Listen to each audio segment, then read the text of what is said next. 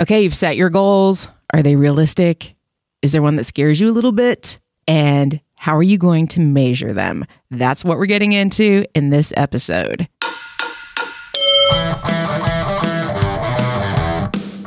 Welcome to Beauty and the Gi, the podcast about jujitsu and so much more. I'm Jen Eads, a blue belt full of curiosity and questions about all the things jujitsu.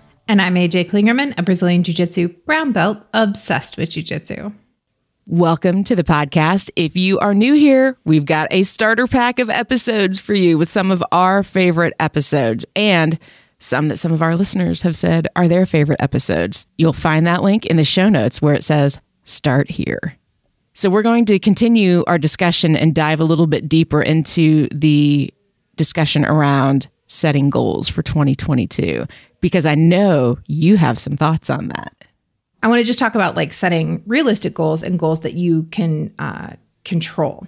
So you don't want to say, I want to get my blue belt next year, get my purple belt next year, or, you know, get so many stripes on my belt because you don't always have control over that. Now, if your school does promotions based on check ins alone, then yeah, you probably have some control. Like if you know you only have 50 more check ins before you get your next belt, then you know you have to go at least once a week in order to do that. Great. That's something you can measure. That's something you can track. Yeah. But a lot of schools don't do that. So that's not really a good goal for you to have. A better goal is just, you know, working on improving. So maybe knowing what your coach looks for and how can you improve in each of those areas. So, for example, you know, we kind of base promotions on time in, um, on competition uh, or how well you compete, on how well you know the moves, your technical knowledge, and how well you roll with your peers. So when you like look at that and you know maybe make some notes, take some time to like journal about each of them and know that okay, maybe last year you did a bunch of tournaments. Um, win or lose, you you competed a lot last year, um, but you didn't attend class much. So maybe you know your time in isn't really as significant. So if you're looking to, you know, try to get promoted, um, then you know that that's something you need to increase. You need to increase the amount of classes you're attending. Um, or if you are like, I'm not really sure how my technical knowledge is, you know, like I have a couple things I'm really good at, but maybe you know, could I do the entire blue belt curriculum or could I teach it? Because, like at purple belt, we're kind of expecting you to be able to teach those moves. So, just kind of, you know, taking some time to like journal and really get honest with yourself and then kind of setting goals from there. Okay, so my technical knowledge isn't that great. Maybe I want to spend, you know, some extra time working on those things or maybe I want to do like four privates the first quarter to like really get to know the the moves that I don't know as well. Things like that. So those are things you can focus on more and things that you can improve, things that you can, you know, set better goals towards. I often think like what's the overall goal? Now let's break it down. How do you get there? So, like talking about, you know, one of your goals is um, competing at Worlds, right? Yeah. So, like, let's talk about some good yeah, things. it's still a goal. Yeah, absolutely. still early in the year. so, let's talk about some things that like are good goals to help you with that. You know, like you can't really make your goal, I want to win Worlds. I mean, obviously, that's what we all want. That's what we, you know, we all want to win.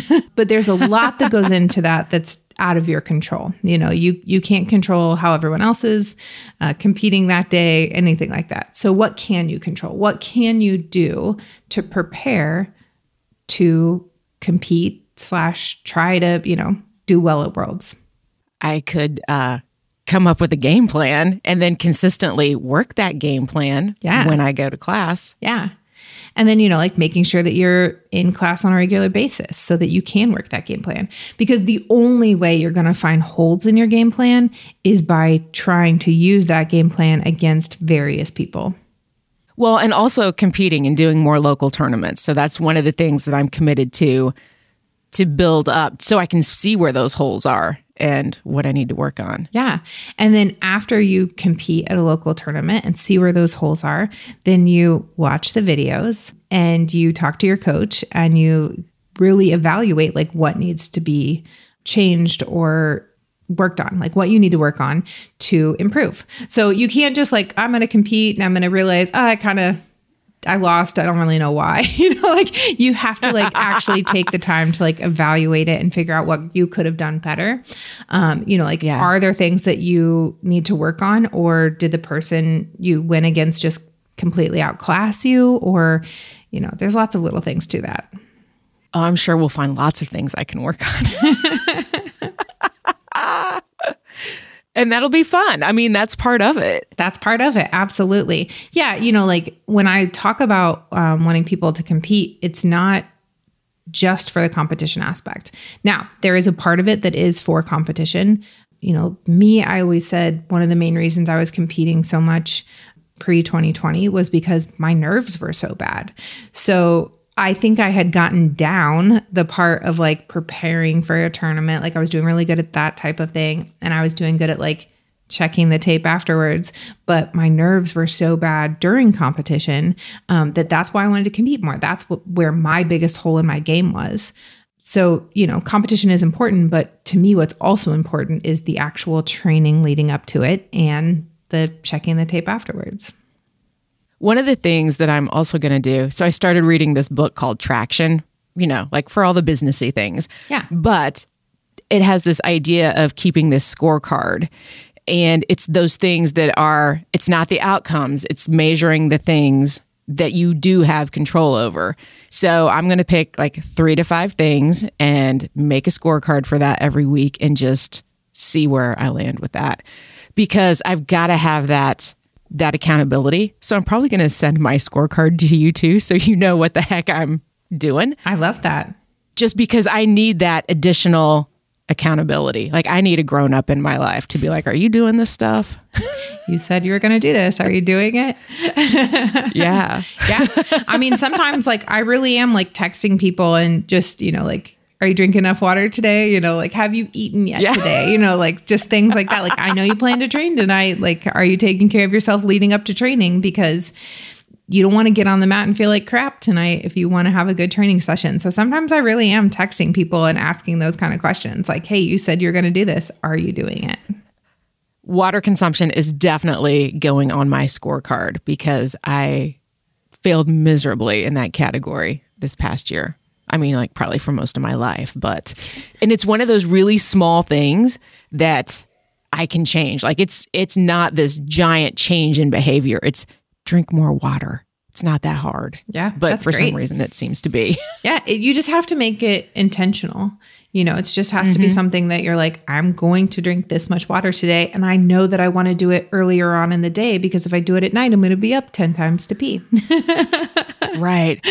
Well, one of the other things it talked about in this book is assigning a number. Like if I assign myself a number of I've got to drink, you know, five glasses of water or how many ever ounces that is, and I keep that number somewhere that I can see it, like maybe in the kitchen.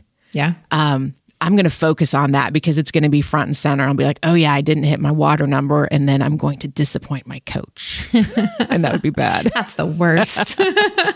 It is. It's like not even about disappointing myself, which technically I think it should be, but like I can only disappoint my, you know, coach slash podcast co-host. that would be bad. you know, Gretchen Rubin from the Happier podcast has the different like tendencies. And so one of them is more, um, I think upholder is the one that like you do it for yourself and your other side, other people. But then one of them is like yourself doesn't really matter. It's what other people expect out of you that you're more likely to do that for other people. I'm I'm that one. I can remember three of the four, and the one we're talking about is the one I can't remember. Because that's how it goes sometimes on podcast recording day. exactly. It's fine.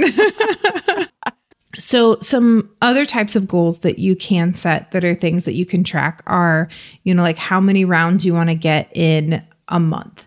A couple of years ago, a lot of people were posting about wanting to get 100 rounds in a month. And so then it became okay, break that down. How many classes do you attend a week? Okay, if you attend, you know, three classes a week, how many rounds do you need to get in each class in order to hit 100 for the month?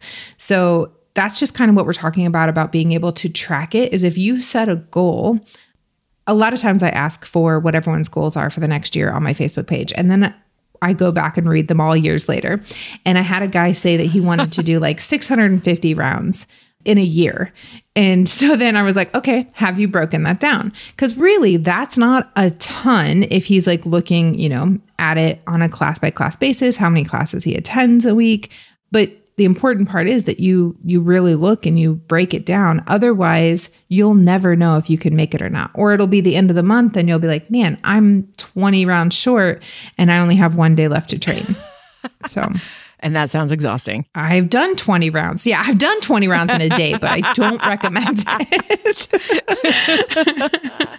in January of 2020, I hit 151 rounds that month. Wow. It was, yeah, the goal was 150, and we just did one more just in case, you know, I counted poorly or something. Yeah. Got to have the safety round. Exactly. Yeah, one to grow on. You can also set goals of like, you know how many tournaments you're looking to compete in this year or you know that you'd like to attend a couple seminars or maybe your goal is you know you want to do role model camp or you know something like that like events that you want to attend yeah those are also good ones too one of the things i really want to recommend for people's goals is to have a notebook. I mean, I know we talk about it a lot, but I think 2022 is going to be the year of the notebook, okay? Let's keep I notes it. because there's no way you're going to track how many rounds you're doing or how much water you're drinking or um, you know what moves you're learning or anything like that if you don't have a place to write it down. If you want to write it in your phone or your computer, if you prefer digital, that's fine. I just want you to have a notebook of some sort for 2022. I've got I've got a notebook. I at least have that. Yes. Since we were talking about goals in the last episode, it was really fun to have some listeners like send DMs and let us know what some of their goals are for 2022. So if you want to do that, we're hanging out on Instagram at Beauty and the Gi podcast. Send us a message. Let us know what your goals are. And if you have a notebook and what you're tracking and all the things, and, you know, play along at home. Yeah. That's what we'll do. But we had a question about so it seems like a lot of people like competing for the first time is kind of on their minds this year. Great. And somebody had asked like what are the difference between like all the tournaments like the IBJJF and you know there's pans and and worlds and masters and you know, like all the things they're like what's the difference between all of that okay so and just to clarify this is strictly talking about the different types of IBJJF tournaments or different types of tournaments in general why don't we do different types of tournaments in general? Okay. And then, like, maybe what some of the requirements are for like IBJJF. Okay. All right. So, going with all the different types in general, um, we'll dive into IBJJF a little more at the end of this part. But, you know, the small local tournaments, basically, most are single elimination. And that means when you lose, you're done. Uh, the only time that that isn't true is if you fight for third. So in a federation tournament, which is single elimination, they don't fight for third. You share third place. But in most tournaments that are single elimination, they only want to give out one medal. so um, you're usually fighting for third place. So maybe you lost and then you're going to fight one more round. But other than that, you know, single elimination, you lose, you're out. Then there's like a round robin tournament. So, round robin tournament, you're typically going to fight everybody in the division. Some tournaments run round robins differently, but typically you're going to fight everyone in the division. Um, and you're often getting points for different things. So, like, there's a local tournament here, kind of a small tournament, and you're getting you know, maybe three points for submitting your person and winning, and then one point for winning by points. And then those points add up at the end, and that's how you know what place you are on the podium. Uh, so that's kind of interesting because you can actually beat somebody, but they accumulate more points than you. So they get first place and you get second. Um, so it's kind of interesting how that works, but you're likely to get more matches in a round robin style tournament. Fuji tournaments, which I always highly recommend Fuji. Fuji's a sponsor of the role model camps. Um, and Tim's a great guy and typically good at, you know, like listening for, he wants to improve, right? Um, and the Fuji tournaments, I think, have gotten better and better. And that's a single elimination style tournament. then like grappling industries, um, which is pretty, you know, nationwide also, um, is a round robin. So the Arnold's, uh, if you go to the Arnold Schwarzenegger Classic, um, that is uh, a round robin tournament. Federation wise, there are a few things. One, white belts cannot do nogi. You have to have a blue belt in order to do any nogi tournament for the federation. So you also have to have a coach sign off on your paperwork. So um, everyone has to be a card carrying member to compete in a federation tournament. It's like 35, 40 bucks a year to do that. So it's not too much. And your coach has to sign off on it. Um, so your coach then has to be like registered and everything in order to do that. You have to be under a second degree or more black belt. So they pay a lot of money to be able to do that. Um, but they have to be able to sign off. As far as like any qualifications to to compete aside from getting the signature and being a blue belt if you want to do nogi. Anybody can do like masters worlds. Anybody can do adult worlds up to brown belt. Black belts for adult worlds actually have to qualify. So for each tournament that you're placing in, you're accumulating points, which is how they do their rankings. So black belts, adult black belts have to accumulate so many points in order to go to adult worlds. Good to know. I didn't not I didn't know that. Yeah, yeah. So in order to even compete at adult worlds, you have to have points and a, a certain amount of points. And so what you'll find is at black belt. At black belt, black belt alone. Um, Okay, but it's yeah. kind of cool because Okay. that makes the black belts compete at more of the like opens. So like Indy Open, Chicago Open, Atlanta Open, Nashville Open, like any of those like what you consider smaller federation tournaments. There's more black belts competing in those simply because they're trying to get enough points to compete at Worlds. And so people will fly, um, you know, from California to Indianapolis just to compete at that tournament because they need enough points to do worlds. Cool. Yeah, so it's kind of cool. Other than that, though, no real qualifications. You don't have to, you know, compete a bunch of times in order to do Masters Worlds. You can do Masters Worlds and no other tournament at all. Yay. I really like a local tournament. I think they're they're good. Obviously, they're going to be more inexpensive for you, both from a registration part and you know, hopefully you don't have to travel. Um, but the local tournaments, you know, a lot of times you're fighting, you know, your teammates or something like that. Um, and as you get higher rank, it's sometimes harder to find matches in a local tournament. Not a lot of female brown belts around um, competing at a Fuji. there just isn't. Like Heather Best is probably one of the only ones that like is actively competing around here as a brown belt, wanting to do a local tournament, but she's half my weight. Um, so not really half, but you know, um, not really interested in fighting me. But a federation tournament, that's one good thing is like you're more likely to have somebody in your age bracket where, you know, I'm doing masters three. So I know that it, the person I'm fighting is going to be 41 or older. so they may have dropped down, but they're at least 41 years old. so you just know that somebody's going to be a little more, you know, closer to your age and your weight, um, and obviously your experience. Now you might move. Like I could do adult. Um, I've done adult for like Vegas Open and stuff like that. So I'm, you know, then I'm dropping down and fighting 18 year olds potentially. But I like the federation because you're more likely to have somebody in your own class. That sounds lovely. Yeah. Yeah.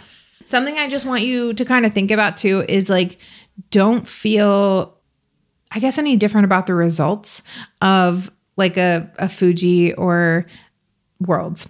I mean, you know, obviously amazing if you win worlds, but for some people, that Fuji tournament is their worlds. You know, they'll never go Yeah. compete at a federation tournament. Like whether it's because they don't like it or because, you know, they don't have a coach that can sign off on them or whatever, they can't afford to travel. For some people, that Fuji is their worlds. So, you know, whether you win or lose or whatever, just know that like the competition is kind of the same. We had another listener question about ranked rash guards. And is it okay to wear a ranked rash guard if you're not that rank? Because, may, you know, maybe you just like the color. Yeah.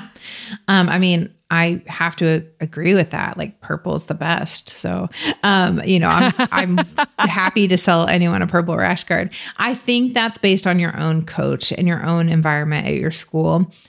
for us, I don't care what you wear as far as what rank you're wearing. It might get confusing to like some of the new people or something. If you're doing no gi, they're like, oh, that's a brown belt. And they're like, actually, it's a white belt. um, so you don't typically compete in a ranked rash guard that isn't your rank, even if it's under your gi. But as far as class goes, I don't care.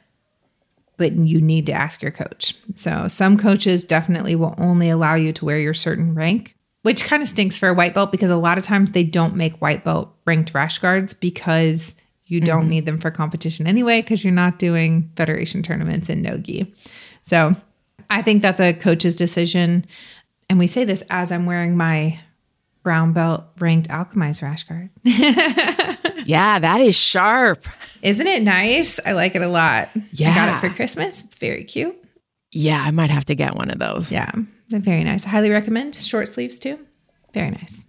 yeah. I mean, I'm sure it's going to look great in blue. Yeah. It'll be beautiful. So, Alchemize is another sponsor of Role Model Camp this year. They'll have a booth um, at camp, so you can you could get your rash guard there if you have the ability to wait. I don't think you want to do that, but you can get it now. You can get more stuff from them later. Um, but yeah, so they're going to be a sponsor again at Role Model Camp. And we have announced it on the Role Model Radio podcast, but I'd like to go ahead and tell our audience who our third black belt is. Uh, and that is Dominyka Obelenyte.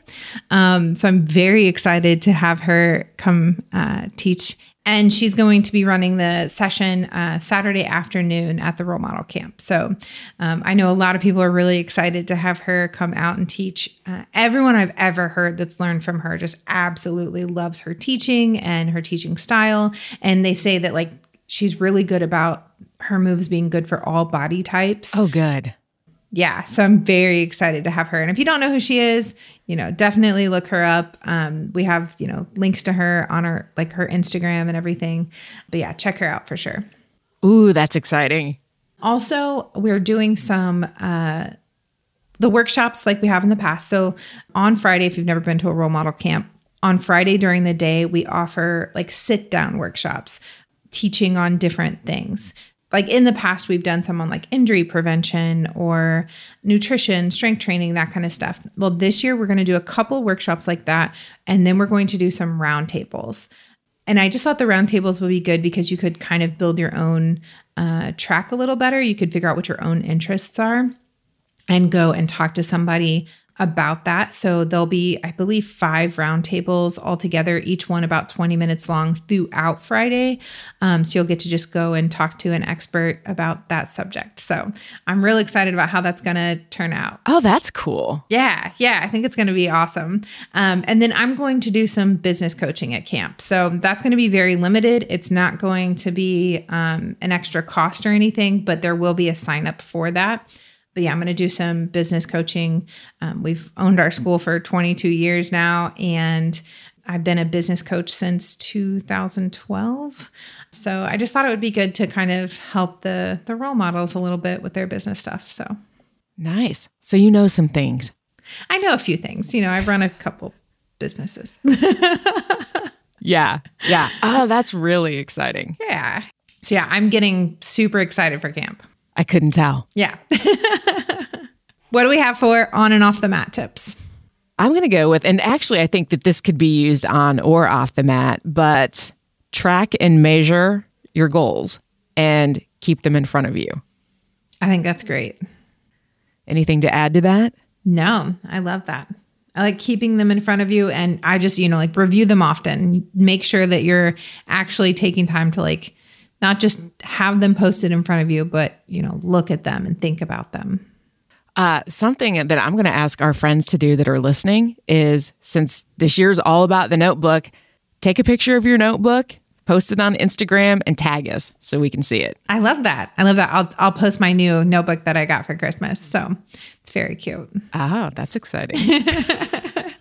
Okay, so when you post that picture on Instagram, tag us at Beauty and the Gi Podcast, or I'm also on Instagram at Brassy Broad Jen. And I'm AJ Klingerman everywhere you go, except on TikTok, where I'm role model and I'm role model everywhere as well. It's confusing. All right, friends, thanks for hanging out, and we will see you on, on the, the, mat. mat.